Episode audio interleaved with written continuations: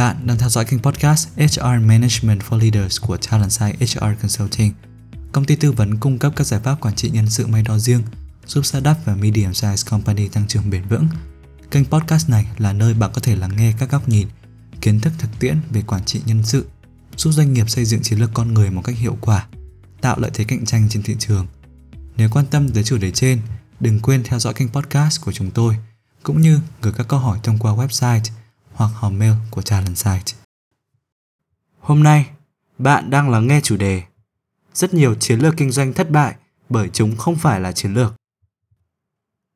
Người tư vấn chiến lược được doanh nghiệp mời tới, thực hiện nghiên cứu và trình bày chiến lược mới trong một bản trình chiếu PowerPoint và một bài báo cáo dài. Tất cả nhân viên được triệu tập đến một cuộc họp toàn công ty và được yêu cầu để điều chỉnh hành vi của mình. Thẻ điểm cân bằng cũng được sửa đổi và ngân sách cũng được điều chỉnh lại hoàn toàn để phục vụ cho ưu tiên chiến lược. Nhưng sau đó thì không có gì được xúc tiến cả. Vậy lý do đằng sau là gì? Nguyên nhân phổ biến đằng sau sự đình trệ này phần lớn là do bản thân chiến lược mới không mang tính chất chiến lược.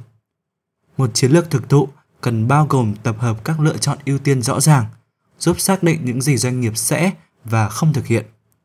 Rất nhiều chiến lược mới gặp thất bại trong quá trình thực thi dẫu cho con người trong tổ chức đã làm việc hết mình, bởi chúng không gợi ý các ưu tiên rõ ràng cho nhà lãnh đạo doanh nghiệp. Rất nhiều chiến lược thực tế lại là mục tiêu. Xét ví dụ sau đây. Chúng ta muốn vươn lên vị trí thứ nhất hoặc thứ hai trên mọi thị trường mà công ty đang hoạt động. Ví dụ này không vạch ra lộ trình cho doanh nghiệp mà chỉ đưa ra mục tiêu. Ngược lại thì chiến lược thực thụ phải giúp bạn đạt được mục tiêu đã định trước. Mặt khác thì các nhà lãnh đạo cũng gặp phải sai lầm sau đây khi thiết kế chiến lược cho tổ chức. Chiến lược mà họ đề ra sẽ bao gồm một vài lựa chọn ưu tiên cho tổ chức, nhưng khi những ưu tiên này được kết hợp với nhau, chúng lại không cho ra một tổng thể nhất quán.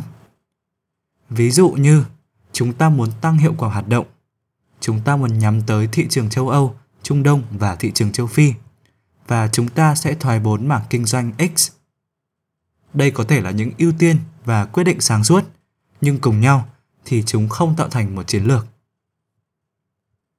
Và để có thể dễ dàng so sánh, hãy lắng nghe ví dụ về một chiến lược thực thụ sau đây. Khoảng 20 năm trước, thì công ty đồ chơi nổi tiếng Hornby Railways, nhà sản xuất đồ chơi mô hình đường sắt và đường đua ô tô cho trẻ em, đã phải đối mặt với tình trạng phá sản.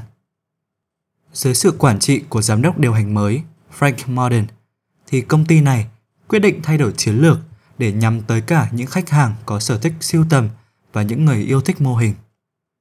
Với chiến lược mới thì Modern muốn tạo ra các mô hình thu nhỏ thay vì đồ chơi thông thường với chất lượng tuyệt vời, dành cho người lớn có sở thích siêu tầm, thay vì cho trẻ em, nhằm mang lại cảm giác hoài niệm cho họ bởi những sản phẩm này gợi nhớ khách hàng về ký ức tuổi thơ của họ. Sự chuyển đổi này đã mang lại thành công lớn cho Hornby và làm tăng giá trị cổ phiếu của công ty từ 35 euro lên 250 euro chỉ trong vòng 5 năm. Hornby đã thành công bởi chiến lược trên đã đề ra ba lựa chọn ưu tiên nhất quán với nhau để tạo thành một định hướng chiến lược rõ ràng. Nhưng thật không may thì trong những năm gần đây, Hornby đã đi ngược lại với những lựa chọn của mình, dẫn tới những thiệt hại không hề nhỏ về mặt lợi nhuận và Modern đã bị yêu cầu nghỉ hưu sớm. Có thể thấy, thì nếu doanh nghiệp không có một định hướng chiến lược rõ ràng, thì việc thực hiện hóa chiến lược tất yếu sẽ đi đến thất bại.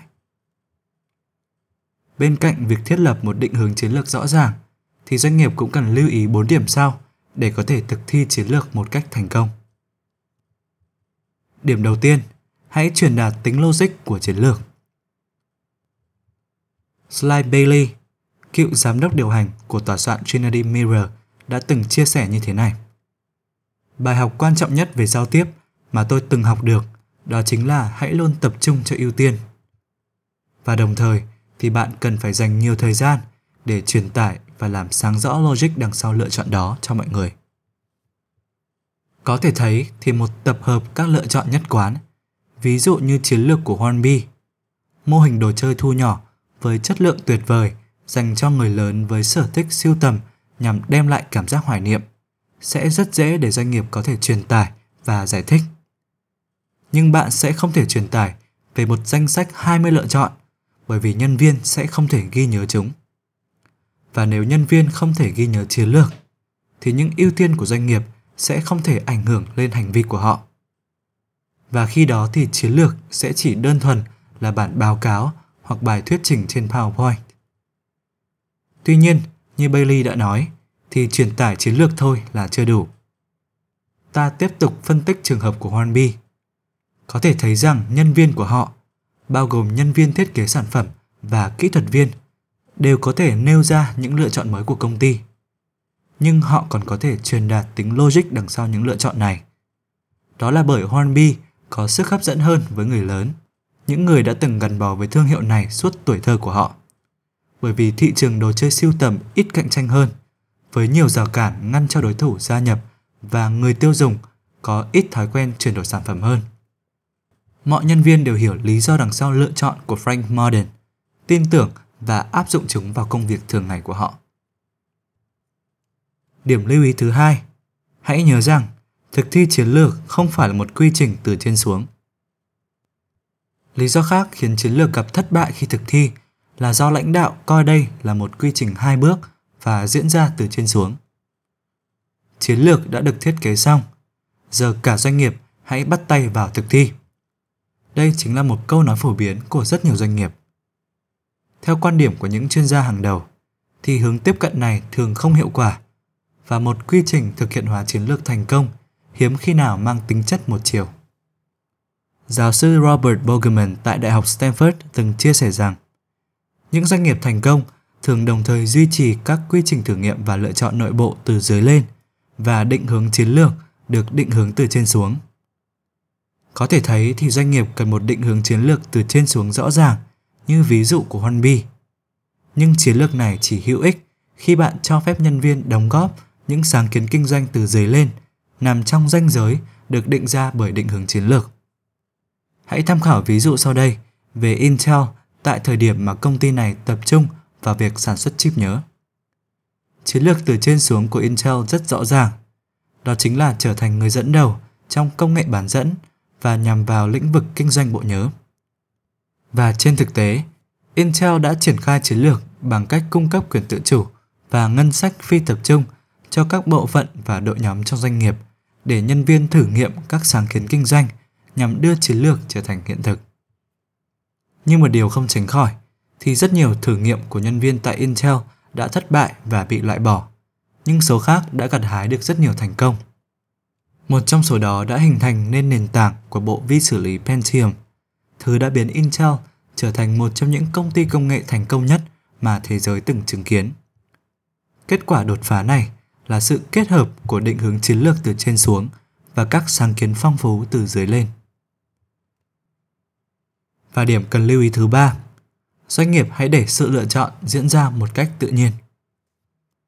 Một sai lầm phổ biến trong quá trình thực thi chiến lược từ dưới lên là việc các nhà lãnh đạo và quản lý tự đưa ra quyết định. Họ xem xét những sáng kiến khác nhau mà nhân viên đã đề xuất nhằm thực hiện chiến lược, rồi sau đó chọn ra những sáng kiến mà họ thích nhất. Ngược lại với hướng tiếp cận này, thì lãnh đạo không nên quyết định đến sự sinh sát của các dự án trong công ty.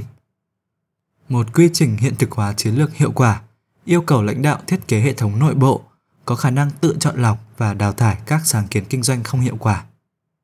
Ví dụ, ba lãnh đạo cao nhất của Intel đã không lựa chọn một cách cá nhân trong số các sáng kiến được đề xuất mà đã sử dụng một công thức toán học khách quan để phân bổ năng lực sản xuất.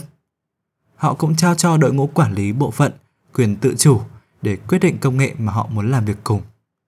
Vì vậy mà những dự án mà ít người tin tưởng sẽ không thu hút được nhân sự. Vì vậy, đừng tự mình đưa ra lựa chọn cho các sáng kiến từ dưới lên, mà hãy thiết kế một hệ thống giúp bạn làm điều đó. Và lưu ý cuối cùng, đừng ngại thay đổi. Một lý do phổ biến khác khiến nỗ lực thực thi chiến lược của không ít doanh nghiệp đổ vỡ là do doanh nghiệp đơn thuần yêu cầu nhân viên thay đổi thói quen. Thói quen luôn là thứ dai dẳng và không thể được thay đổi thông qua những yêu cầu từ cấp trên trong một vài buổi họp. Phụ thuộc vào hoàn cảnh của từng doanh nghiệp mà việc loại bỏ những thói quen không phù hợp với chiến lược mới cần được tư duy và thực hiện trên cấp độ toàn hệ thống một cách sáng tạo trong thực tế. Cuốn sách kinh điển mang tên Phá bỏ thói quen xấu đã gợi ý doanh nghiệp những cách tiếp cận sau đây. Doanh nghiệp có thể hợp tác với những khách hàng hoặc dự án khó nhằn để thúc đẩy quá trình học tập và thay đổi trong tổ chức. Bạn cũng có thể luân chuyển nhân sự để tạo thành những đội nhóm và dự án mới nhằm phá vỡ những thói quen cũ và chào đón những giải pháp mới mẻ trong cách làm việc. Hoặc doanh nghiệp cần đánh giá lại các quy trình làm việc cũ và liên tục đặt ra các câu hỏi vì sao. Nếu câu trả lời đơn thuần là một cái nhún vai rằng chúng ta vẫn luôn làm như vậy, thì có lẽ bạn cần thay đổi quy trình này đầu tiên.